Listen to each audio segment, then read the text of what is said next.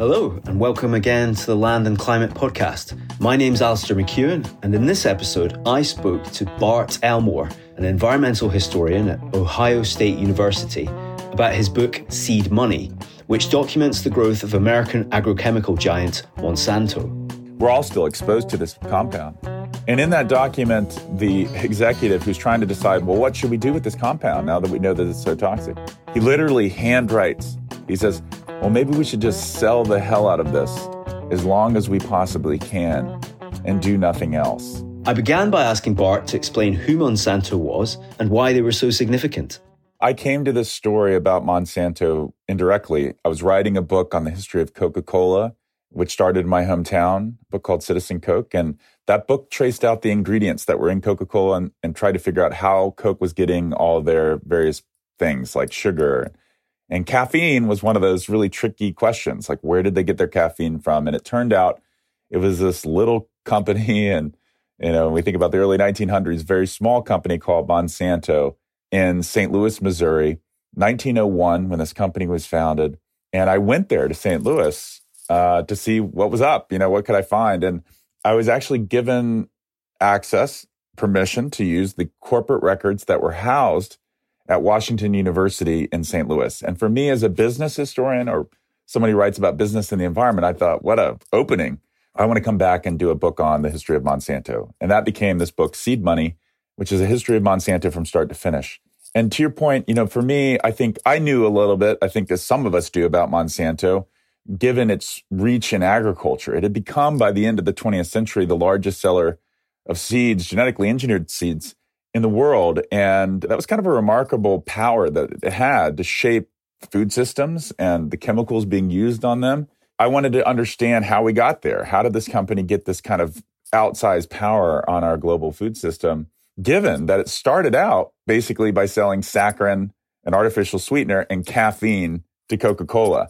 So for me, it was like a perfect arc to tell. Now, you mentioned, uh, and when we were conversing, Bayer, buys them in 2018. And that was happening as I was writing the book. So the stakes became even higher as I saw this massive German life sciences company, you know, that was in the ag space, but was really expanding with this purchase of Monsanto. Wow, what was going to happen next? And I finished the book right after that merger happened and all sorts of chaos unfolded.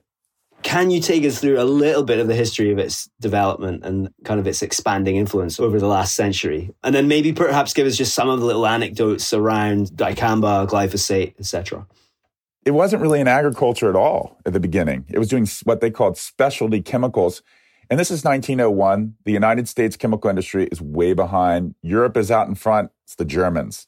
This great irony I thought of the book was that the whole point of Monsanto was to like be free of companies like Bayer and BASF, these German powerhouses that were the leaders in organic chemistry in the early 1900s. And that's what Monsanto was trying to do, be like a US kind of homegrown, made in America chemical company. Uh, of course, at the end, they're going to be gobbled up by this German empire. But anyway, they start out in that vein. And really the wars, World War One and World War II are key because they, they basically cut off our supplies in the US from these imports of chemicals, which gives an opportunity for these fledgling kind of startups, if you can think of Monsanto that way, don't think of them now that way, to grow. And that's what happens. Post World War One, they're starting to really diversify into a wide variety of chemicals. Plastics is one of the areas they go into, of course. Um, they're going into all sorts of things in pharmaceuticals. And then ultimately, yes, by the time we get to World War II, we especially see ag becoming an area where they're seeing tremendous opportunities, both in terms of you know, pesticides and insecticides, but also in terms of herbicides that can kill weeds. The dawn for them is kind of the late 1940s. They begin producing the chemicals that would later be used in what we know as Agent Orange during the Vietnam War. These chemicals have wonky names 2,4,5-T and 2,4-D. Quite toxic chemicals. For me, this was a slightly personal story. My father served in Vietnam, and I knew about the history here of the contaminants that were in those compounds. Monsanto was the largest supplier of these herbicides, which, just to be clear, were being used to clear jungle environments so the US military could more effectively fight in the Vietnam War. But it had these really toxic, not only ecological consequences for wiping out vegetation, but it had this chemical compound dioxin that can cause a whole host of health problems. One that is actually linked to a cancer my father has. Can we prove that these are all links? It's one of the hard parts of the book. And as somebody who studied medicine and biochem, I try to be very careful about what we can know and what we can't know. But we know that these compounds are particularly problematic. And that leads to your nice kind of segue to what happened next. Well, okay, Agent Orange, the whistle's blown. People are very concerned about it. Uh, the U.S. military backs away from this. And Monsanto is looking for a new product. And they create in the 1970s Roundup, uh, active ingredient glyphosate, which becomes the world's most popular herbicide. It's the first billion dollar herbicide, uh, weed killer ever made. The problem is that by the 1980s and 1990s, a lot of American oil companies are beginning to diversify into chemical manufacturing. And we see Exxon and Chevron and all these other companies starting to basically gobble up the petrochemical feedstocks that, as Monsanto put it, they were giving away to Monsanto to make all their compounds. It was all coming from fossil fuels. And so you can see Monsanto by the 80s saying, uh oh, we're in trouble. What are we going to do? And that's when they start switching to biotech and becoming a seed company. They say, you know what, this new era of genetic engineering looks really promising. Let's kind of pivot from being a mainly a chemical company. They're kind of out in front in some ways. There's a lot of competition. There's a lot of other companies competing. But by 1996, Monsanto introduces the first really successful and large scale commercially available uh, genetically engineered crops, Roundup ready crops. In the years 1996, we're going to see this become you know, soybeans, corn, cotton, and this widespread adoption of these crops that are genetically engineered to tolerate, you know, no surprise here, the blockbuster herbicide that they're also selling. So they're making kind of money in two ways by selling the herbicide, but also selling the seeds that make these crops tolerate that particular herbicide. There's this other element that what they're producing are uh, volatile products, which are therefore going on other people's crops at the same time, which forces others to buy their product. And that was a story that kind of unfolded as I was writing. The problem with the system is that farmers were told basically all you need to spray is glyphosate, our herbicide. You don't need to spray a bunch of different chemicals and you can spray it throughout the growing season. That was what was different. You know, before this, you couldn't spray glyphosate on your crops because it killed the crops. Now they're genetically engineered to tolerate it. You can spray glyphosate all day long. And we see this explosion in herbicide use on farms not ultimately in the United States, but where these technologies go, Brazil and other places, the same thing. And not surprisingly, we start seeing weeds, as nature does, developing resistance to this, these herbicides. And honestly, it's really remarkable. It's very early, like 1999. Within like three years, we're starting to see weeds that are adapting as one would to this pressure that's being put on this selective pressure. They're genetically changing to develop resistance to Roundup. So you've got a problem, which Monsanto refuted in the early years, said this is not happening. I'm here at Ohio State, one of the leading agricultural institutions in the entire country, really the world. And the scientists here were saying, look, we're seeing weeds developing resistance. And Monsanto would come in here and say, no, that's not happening, even though, of course, it was.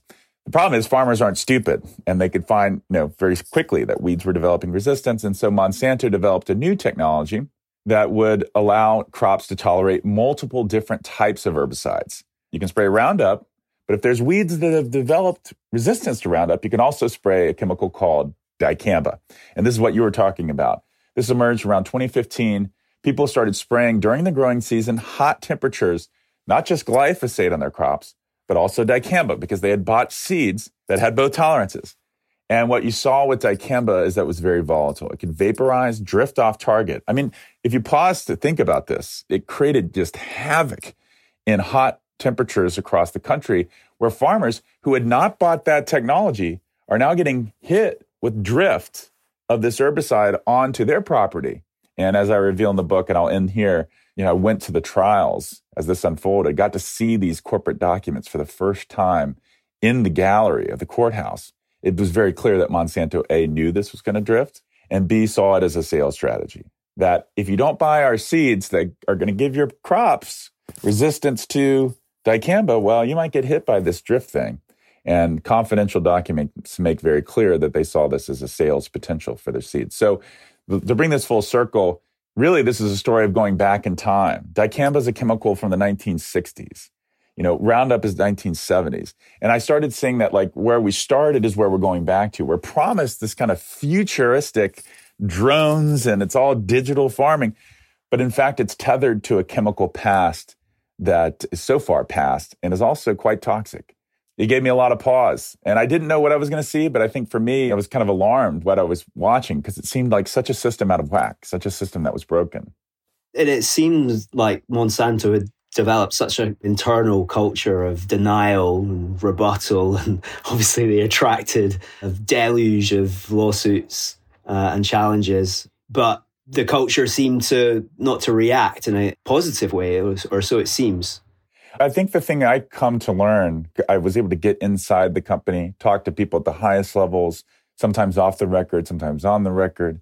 It's amazing how in, in one office you can hear somebody who you really, it's, it's hard not to believe that they believe very sincerely that this is about feeding the world, that this is about positive things. There are going to be some externalities, as they would put it. On the other hand, you can see people in this story, as you said, that are part of a corporate culture that was about profits, you know, before anything else. The best example of this from the book was a, a document I came across in 1969. The company was selling a chemical called PCBs, and it had become very clear that this was extremely toxic. It was a global contaminant. In fact, we're all still exposed to this compound. And in that document, the executive who's trying to decide, well, what should we do with this compound now that we know that it's so toxic? He literally handwrites he says, well, maybe we should just sell the hell out of this as long as we possibly can and do nothing else. And, you know, I always note that this particular executive went back and sell the hell out of it. He, he added that in. It wasn't like a, you know, it was a very deliberate thought here. And I think that goes to your point. What I started seeing was the ways in which product pipelines became like tunnel vision for these folks. You know, the possibility of glyphosate not being an, no, it's too profitable. So what are we going to do? We got to make sure that we push these things, even when there's signs that there might be a problem. The precautionary principle, which we do not really follow here in the United States, was something that was an afterthought, I think, in many cases. Last thing I want to say on this, though, is that I think Bayer is different slightly. I've had a very different cultural experience getting inside Bayer. When I wrote this book, they came and reached out to me, you know, and I can hear people saying, well, maybe this is a greenwashing campaign or whatever it might be. But what I've come to see is that there are really sincere people inside that company who really think that there's a way to redesign, as they put it, moving from chemistry to biology, to respecting life, to stopping this kind of war on nature model. The question is, are they going to be able to convince the other people I've met in the company who are, you know, tied to the board and very much looking at the next quarter and that kind of thing? And I think I'm, uh, we were talking about being 41. This is what I am now. And I'm just more aware of how you can have really great people in these companies who are being sincere and trying to do good things. And yet the pressure to meet that bottom line may mean that those visions never really make it to the forefront.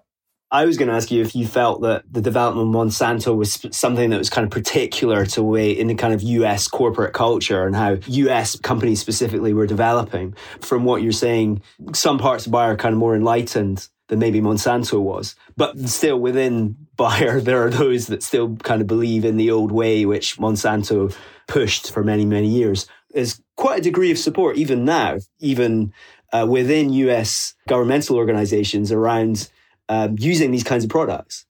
Yes. I joked about this book being called No One's Watching, you know, to center the story not so much on the corporation, which you could argue is kind of doing what corporations do and allowed to just do their thing.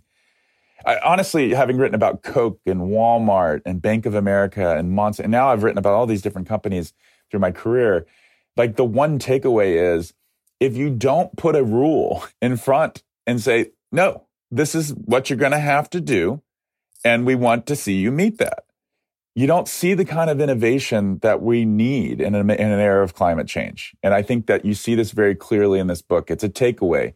We live in a moment very much of voluntary pledges of ESG, which was, if you look at the origins of ESG, you know, environment and social governance kind of standards going back to the 2007, 2006 period.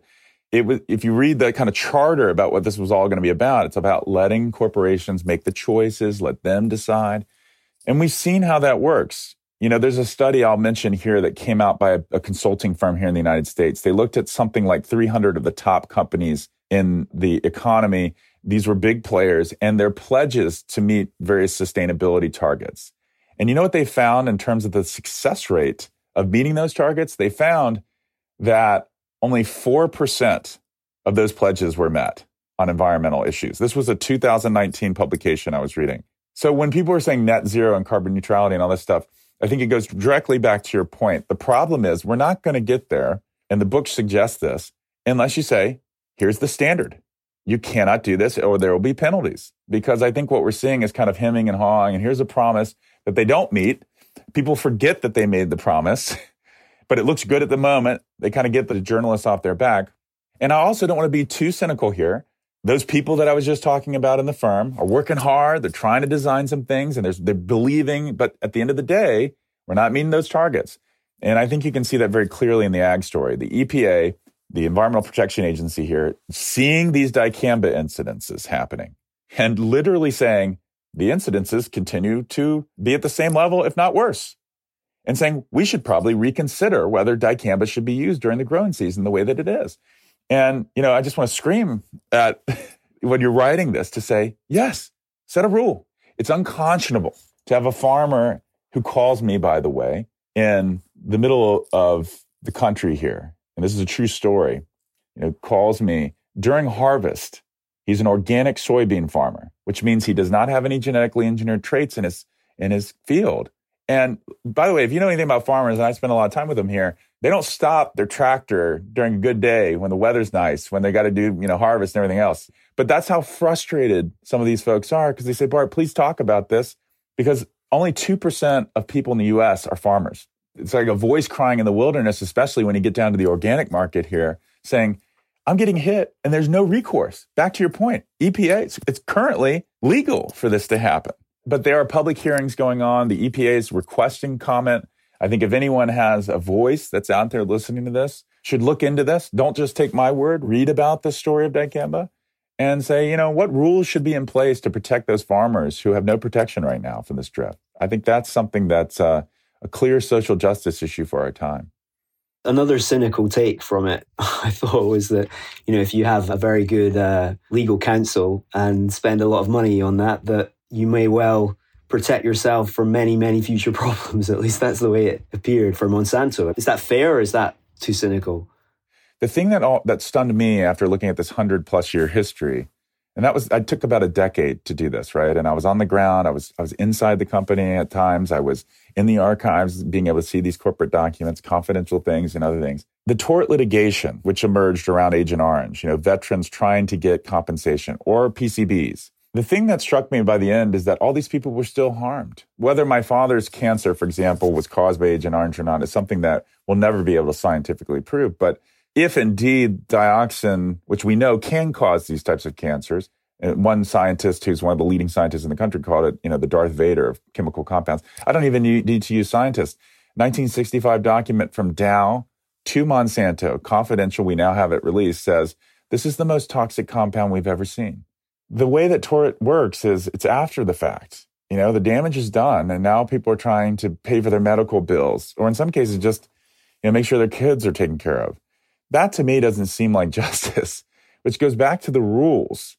You know, recognizing that you have, especially in this moment, you have to come in and say, innovate. That is unconscionable to do what's happening here. And if you don't, then unfortunately, you're going to go out of business. The title of the book, Seed Money, was driven by a central question, which was how did they protect that seed money to become a seed empire for that long, given these controversies that they faced? And the answer was they did have a great team of lawyers who, you know, in the case of Agent Orange, all the veterans that were exposed, tens of thousands of veterans, they settled for, um, it's escaping me the exact number right now, but I want to say it's like 170, 180 million dollars. And that was split between seven manufacturers. I got details of that particular settlement. They were in the judge's quarters. The lawyers were on both sides, cheersing champagne. And you could say for the plaintiffs, I think they felt good that they had gotten something right out of this. But the defendants must have felt amazing. They had basically said, here's a global contaminant issue, goes all the way to Vietnam, and you've gotten out with a few million dollars on this. When Bayer bought Monsanto, this litigation on top on top of each other has really hit them hard. And you may say it's having an impact in a real way. Mainly what happened was the Roundup litigation, links between non-Hodgkin's lymphoma and glyphosate exposure. Juries decided that there were major settlements or major uh, verdicts to be made there and linking non-Hodgkin's lymphoma to glyphosate. I think this is a very tricky scientific question. I think it's being sorted out. I'll, I'll let people go and look at this. But Monsanto's stock price just plummeted. It went from about a market cap before they merged in 2018 of $120 billion to about $60 billion in a matter of months. They were worth, Bayer was, the same amount of money that they paid to purchase Monsanto. You do also go into the agricultural incentives, which governments have. And uh, you could argue farmers too, in terms of weed killers reducing the need for labor, the potential for wider food production with these methods, although that's now in question. When I was in Brazil on field reporting for this, in the Cerrado, or talking about the Cerrado, talking about the, the soybean, these massive soybean fields and everything else. This wasn't like anti GMO or pro GMO folks. I mean, people on both sides, every now and then, it's just kind of an open joke. This is enough. Do you think this is feeding the world? You know, this is about business because most of these crops were going to a fairly inefficient mechanism for feeding a planet. You know, if you think about the land mass that's being used and the scale of these soybean and corn farms versus, and, you know, most of that going to fodder and a kind of energy inefficient method of using land to produce food. And yet it's like, no, no, no, it's all about productivity. I think that's a mantra that you see in the book that I tried to kind of show has a history um, that goes back to the Green Revolution, has very much a Cold War kind of the US versus the world kind of let's show them that we can grow more food as a kind of visual spectacle of American capitalism. Look at the places where this green revolution went and you can think about pockets of poverty and famine that are still exist today. We realize that it's really questions of distribution about addressing the fundamental issues of poverty. It's not that the idea that feeding the world is inherently a productivity issue, I think is its own myth. And that became clear as day to me after 10 years of looking at this. Rethinking our food system is not just about how do we grow more per acre of corn. That's what business would like us to think, because that's an easier undertaking than solving the fundamentals of poverty and inequality that go back to colonial times and deeper history there. I just remember several moments on the trail where people that are like kind of pro GMO or whatever, whatever they might be, it was just laughable. You really think this is about feeding the world? Please, let's get real more recently, you've written another book which looks at other big US companies and how they, how they developed. The Monsanto book does raise the issue of trust in the sense that can you trust what governments say about safety? Do you think that there's more to come, that there might be more revelations coming from other areas or from other agrochemical products or from, from other companies? I teach the history of the US here. So there's a site that I use with my students here that is the EPA website of the entire country. It's called ECHO, enforcement and compliance history online. Yeah, I can't believe I was able to pull that together. Wonky, you know, as any all agencies here in the U.S. Uh, acronym ECHO. It's looking at the compliance of every single business in the United States to the Clean Air Act, the Clean Water Act, and RCRA, which is the Resource Conservation and Recovery Act that regulates toxic substances, among other things. When I started teaching this years ago, we'd go in there and it would just be startling to me. I'd see companies that had been non-compliant for three years, significantly non-compliant with RCRA, you know, regulating toxic substances right along a river that I live on with my kids. And I would say, what gives? You know, how is this happening? And I talked to a lot of uh, legal scholars here who said, "Oh, Bart, yeah, welcome to, to welcome to reality." And that's where I started thinking about a book that's called "No One's Watching." This is not to blame an EPA that I think tries very hard to do has helped me as a scholar get documents and things I could not otherwise get, but understaffed, despite what certain parties in our country think when you see all these flags, you'll realize like, how is it possible that anyone could go and make sure that all this is being handled and regulated as well as it could, given that the agency doesn't have the resources it really needs to do some of those things. You know, for me, that was an eye opening moment, just looking at how many companies were just allowed for year after year with no formal penalty to just kind of be violating the laws openly and even putting it on a database, you know, just saying that's how much they think about how stiff the penalties are going to be. And so that goes back to the firm, the rule there that I think if we're waiting for these companies to change from the inside, I think we're going to be waiting too long. I remember sitting down with a former CEO and chairman of Bank of America, one of the largest banks in the world, one of the biggest banks in the US. He basically made an argument for the fact that they needed to be regulated. If I decide, Bart, to, to go down your climate path that you're telling me, you know, I'm not going to invest in this type of coal or whatever it is, you know what Wells Fargo is going to do? Another big bank here in the US? They're just going to invest in that. So we need rules across the board. And I thought, think, I just said, aha moment. Yes, that's true. Could you just give us a bit of a summary of what the overall environmental and human impacts that Monsanto have had over the world? I wrote a history of Coca Cola. I think everyone listening to this could think of that as one of the most visible corporations in the world. I think what made Monsanto so startling to me was that it was everywhere just like Coca Cola, but we just didn't see it. And we didn't acknowledge its presence. And that's a danger because of how many of these products are embedded in our lives. I mean, I'm looking around, I'm thinking about the PCBs. This was an insulating material that was used on almost everything. A global contaminant, they were finding PCB in oceans, you know, far removed from where we were here in the US. Monsanto was the only producer in the United States of this. It was the largest global producer of PCBs.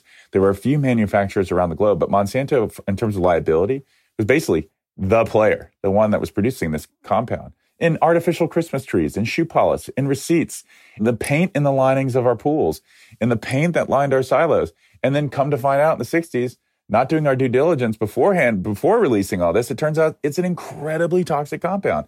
Right now, public schools are trying to clean it out of their facilities. The Ohio River here is contaminated with PCBs. You can't fish in certain areas because PCBs that were banned here in 1976, just to be clear.